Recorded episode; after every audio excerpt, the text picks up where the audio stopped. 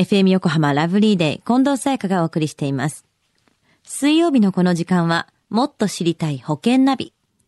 生命保険の見直しやお金の上手な使い方について保険のプロに伺っています。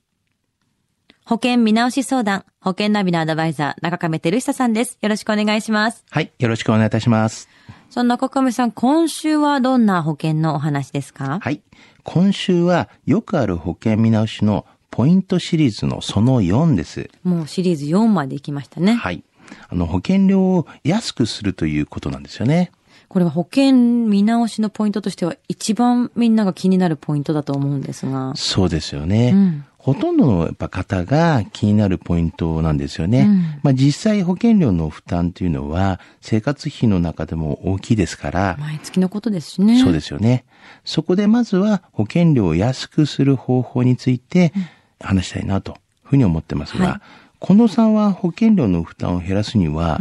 どんな方法があると思いますか？うーん、やっぱ無駄に払ってしまっているものに関して、まあ無駄に入ってしまっているものに関しては見直した方がいいのかなとか、もしくは新しい商品でもっといいものがあるんであれば変えたりとかかな。はい、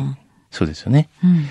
月々のですね、はい、保険料のまあ負担を減らす方法としては、まあいくつかやっぱあるんですけれども、はい、まあその中いくつかちょっと挙げさせていただくとですね、うん、まず一つ目はですね、保険金とかその給付金を減額するというようなことがありますよね。うん、まあそうすればまあ減らすこともできますし、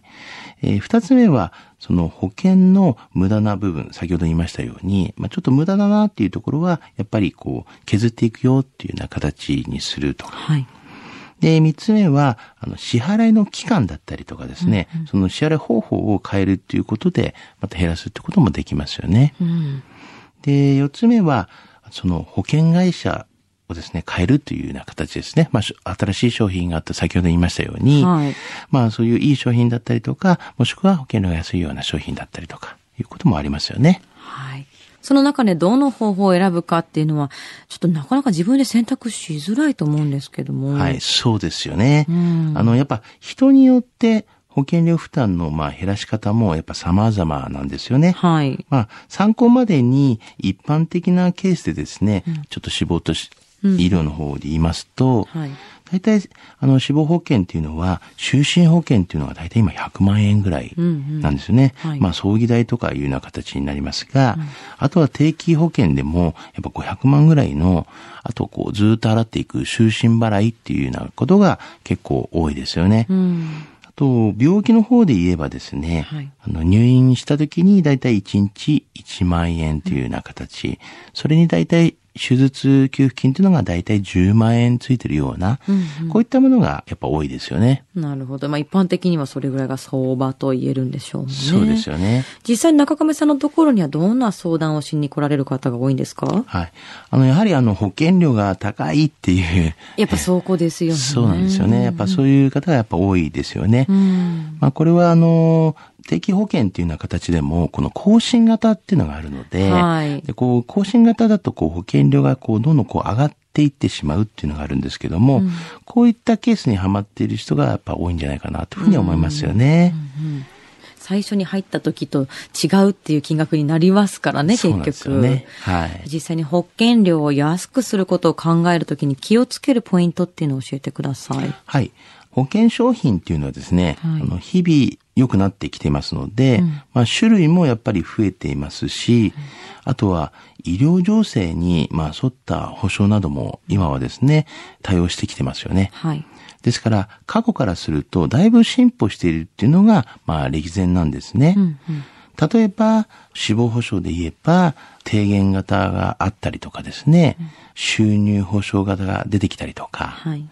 まあ、医療の方で言えばあの短期の入院に対応したりとか、うん、あの三大疾病の病気に対する、まあ、手厚さだったりとか、はい、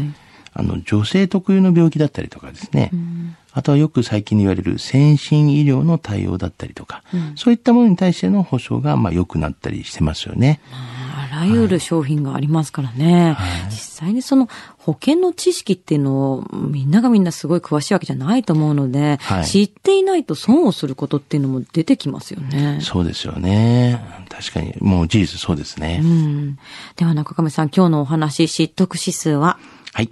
ズバリひゃくです。お、これも先週に引き続きひゃくですね。まあ皆さんにはちゃんとあの知っていてほしいなと思いますんで、うん、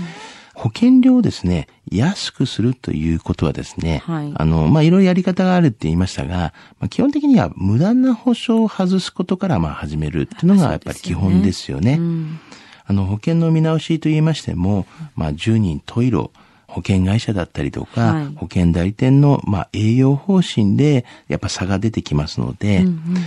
お客様のこうライフプランやまあ考え方などに沿った中で、はい、あのベストな選択をして保険料が軽減できればというふうには思ってるんですよね。うん、まあ第三者のまあ相談者として私ども中上の専門スタッフにやっぱり何なりと